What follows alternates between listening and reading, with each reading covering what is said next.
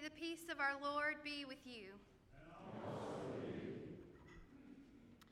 The Lord is my shepherd, I shall not want.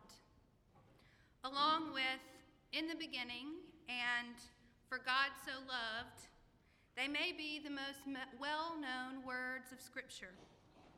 The entirety of Psalm 23 is repeated 6 times in the 3-year cycle of the lectionary. It is quoted in movies and often read at funerals. When we are most vulnerable, we find comfort in the words of the psalmist, in the knowledge that the Good Shepherd will take care of the sheep.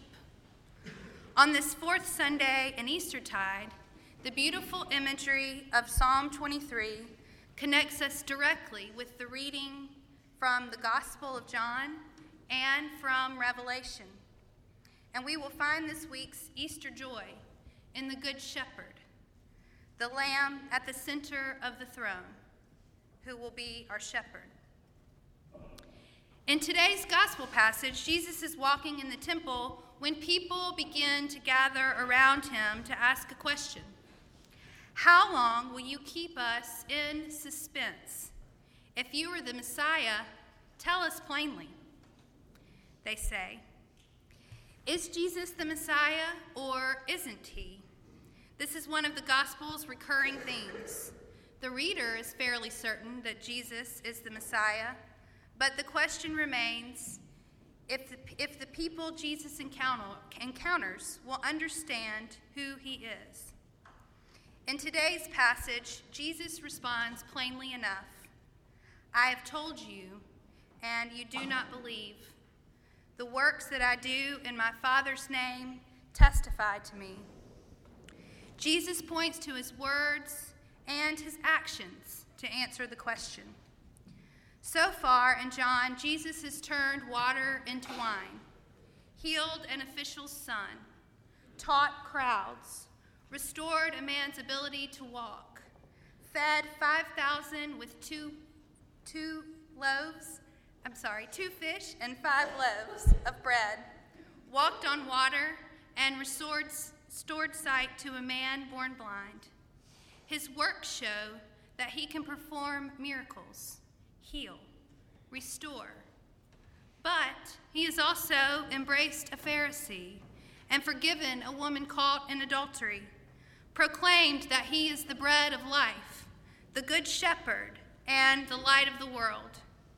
In order to understand who Jesus is, one must pay attention to his words and his actions.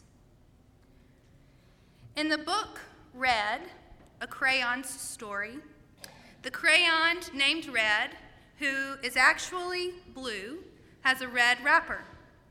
His mother, Olive, and his teacher, Scarlet, his friend, Yellow, and his grandparents, Silver and Gray, all try to help him at Red, while many of the other crayons stand by and discuss his shortcomings when he draws a blue strawberry, a blue fire truck, a blue ant, until finally a new friend, Barry, asks Red to draw the ocean.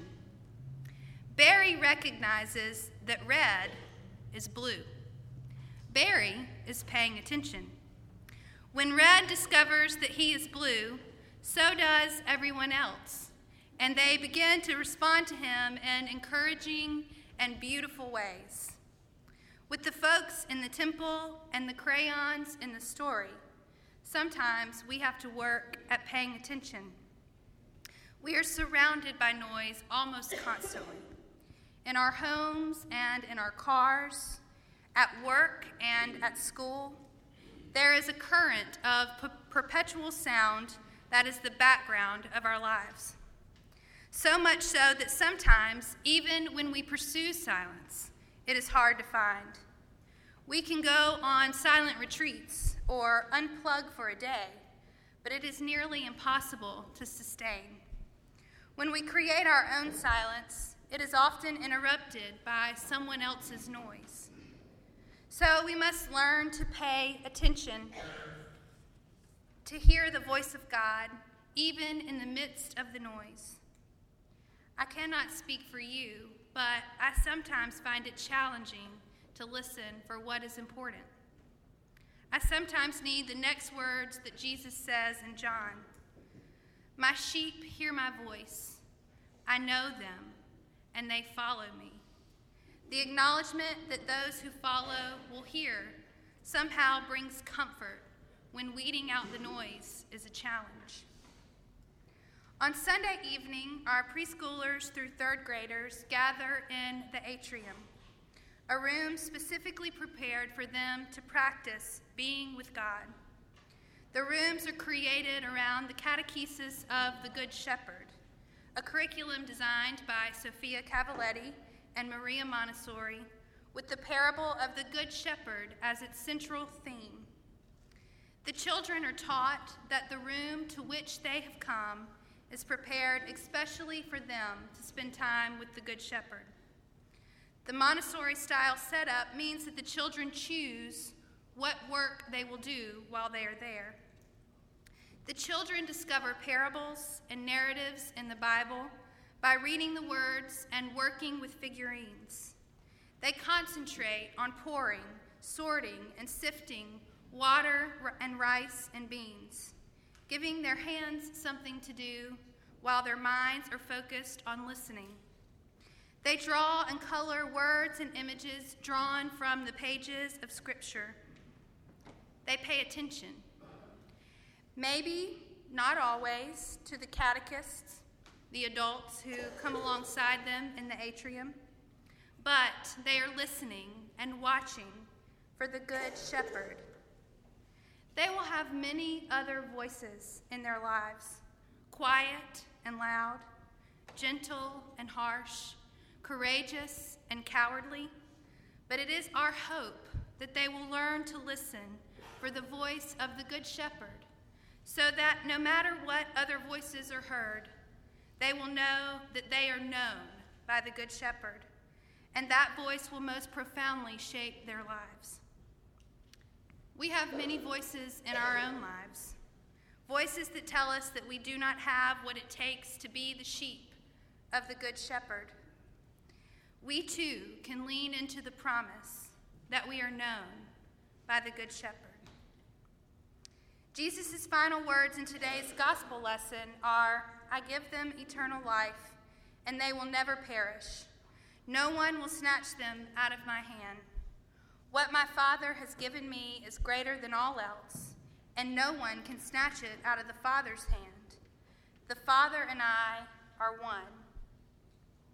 Is this a statement about the humanity and divinity of Jesus? Maybe. A promise that we are secure in the hands of the Good Shepherd? Certainly. The work of Jesus, his very life, death and resurrection, ensure that we are not only known, but secure, because the Lamb at the center of the throne will be our shepherd. When I imagine such things, and I do, because I'm both a huge fan of children's literature and of Jesus, and of imagination, come to think of it. So when I imagine such things, I imagine that Jesus' Patronus would be a sheep. Some of you may be wondering if Jesus would have a Patronus, and others may be wondering, what is a Patronus? It's sort of a cross between a shield and a spirit animal and a carrier pigeon that can talk. I stumbled across Patronuses, or Patroni, in a book about a boy who is a wizard. He's almost as popular as our friend Lex Shineri. You may have heard of him. His name is Harry Potter. Harry's Patronus is shaped like a stag, an animal that is meaningful to Harry and connects him to his deceased parents. Dumbledore, the headmaster of Harry's school's Patronus, is shaped like a phoenix, the image of a bird that has been his loyal companion for longer than any bird should be expected to live. A Patronus's shape can change based on life's events. More than one character has a Patronus shape that changes to represent a person for whom they care deeply, which is why I think Jesus' Patronus would be a sheep, because people are so often referred to as sheep in the Scripture, because Jesus' life testifies to the care that he has for his sheep, because the Lamb at the center of the throne is our shepherd. I've often heard it said that sheep are dumb animals. I've always been a little offended by the comparison of Jesus' friends to sheep. But when I think about the Good Shepherd, I just want to be a sheep. So I asked my friend if sheep were really dumb. My friend Carl, one of my best buddies from seminary, owns a farm and has a small herd of sheep. So I asked him if he thought sheep were dumb. And he said, "Well, I can't speak for all sheep everywhere, but my sheep seem pretty intelligent. At least they are no less intelligent than any of the other animals on the farm." And because Carl is a theologian and knew exactly where I was headed with my question, he also said this: "Sheep are loyal to their herd. They know the shepherd by sight and voice, and they will come when they are called. But they are also very content animals. They sometimes make poor choices to maintain their status quo." I don't know about you, but I'd rather be compared to an animal that sometimes makes poor choices rather than an animal that is classified as dumb. We can make better choices. We can choose to be sheep who see through the work of Jesus to see God. We can choose to look for the work of God in the world and join in. We can choose to listen for the voice of the Good Shepherd, and we can choose to bear witness to the Lamb, the one who is loyal to the herd, even to the point of laying down his life. We can choose to live in the knowledge that the Lamb at the center of the throne will be our shepherd. The Easter eggs are still out at my house. If you know me well, you may think it's because I've been procrastinating on putting them away, or that Marlo and Mary Alden are still playing with them. One of those is true, but the real reason that they are still out is that it's still Easter. Though the donuts and sausage biscuits of Easter Sunday are long digested, the linens are still white, and the doxology is still different. We are in the heart of Eastertide, still celebrating in the hope of the resurrection, finding joy in the Good Shepherd. It is rare that all the lectionary passages line up so nicely, but this week they do. With the psalmist, we rejoice in the shepherd who leads us beside still water.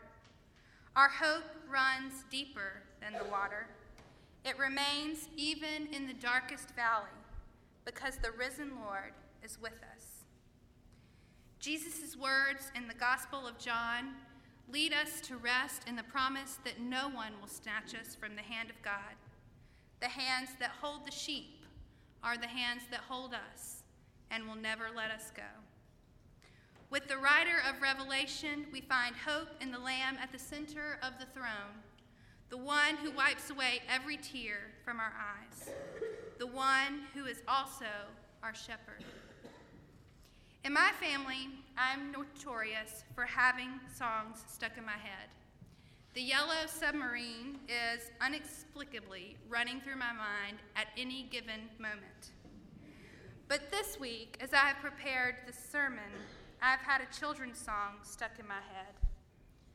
The Lord is my shepherd, I'll walk with him always, always, always, I'll walk with him always. Life can be really hard sometimes. Sometimes when we gather here in this sanctuary, where we celebrate the risen Lord 52 weeks a year, it is hard for us to hold on to hope. I've left the Easter eggs out this year because it reminds me to hold space for those in this herd of sheep, this family of faith, who needs someone to hold on to hope. They remind me that we walk with the shepherd always, because the shepherd walks with us. They remind me that we are an Easter people, invited into the work of God in our world, led by the Good Shepherd to share hope and to wipe away tears. They remind me that the Lamb at the center of the throne is our shepherd.